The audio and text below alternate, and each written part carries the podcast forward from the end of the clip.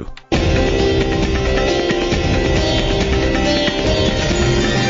Lotus FM News with Sudisha Naidu. It's 8 o'clock. Good morning. The University of the Witwatersrand's Vice Chancellor Adam Habib has expressed his disappointment after students decided to continue with their fees must fall protest. Students now want assurances regarding free tertiary education among a range of other demands. This comes after government last week granted their demand for next year's fee hikes to be scrapped. Habib says a special meeting of the Wits Senate will be held today to discuss the protest and the resumption of the academic program we can reschedule to allow people to finish their degree, but we can do so for a short period of time. Otherwise, if they continue to protest and the universities can't continue, then sooner or later we'll pass a point of no return. And that would be a tragedy for everybody. It'll be a tragedy for the students. It'll definitely be a tragedy for their families and communities. And it will be a tragedy for the country because we need those skills. Mm-hmm. Teachers Union Sadtu says although its dispute with the Department of Basic Education over annual national assessments is yet to be resolved, the issue has been put aside for now to focus on matric exams.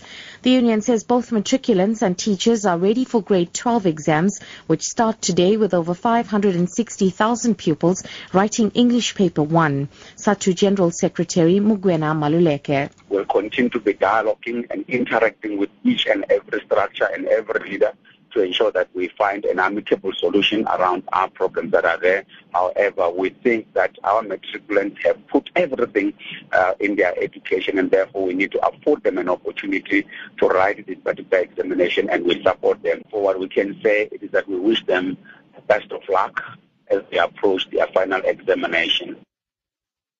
Forensic pathologists are expected to conduct an autopsy on a couple from Northern Ireland who drowned at a beach in Plettenberg Bay in the Southern Cape on Friday.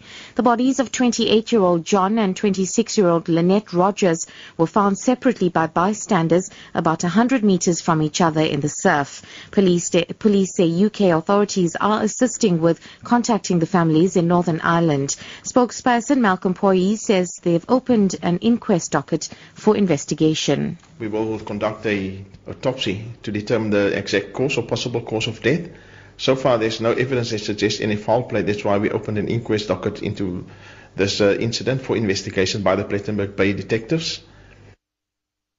And finally, South Africa is facing a looming crisis as the number of medical specialists decreases. Health professionals attending the annual South African Heart Congress at Sun City in the northwest say the country has fewer than 200 registered cardiologists, of which only 35 attend to government hospitals. Sentleing Lehihi reports. Medical experts here say the country has an epidemic of cardiac disease, with this crisis now being the most urgent and pressing health problem now that HIV and AIDS have been effectively contained by ARVs. They say the crisis is largely due to limited screening for prevalent conditions like rheumatic heart disease. Northwest MEC for Health, Dr. Magome Masike, is expected to speak on issues related to challenges posed by maladministration in the public sector. Sentle Ingli SABC News, Sun City.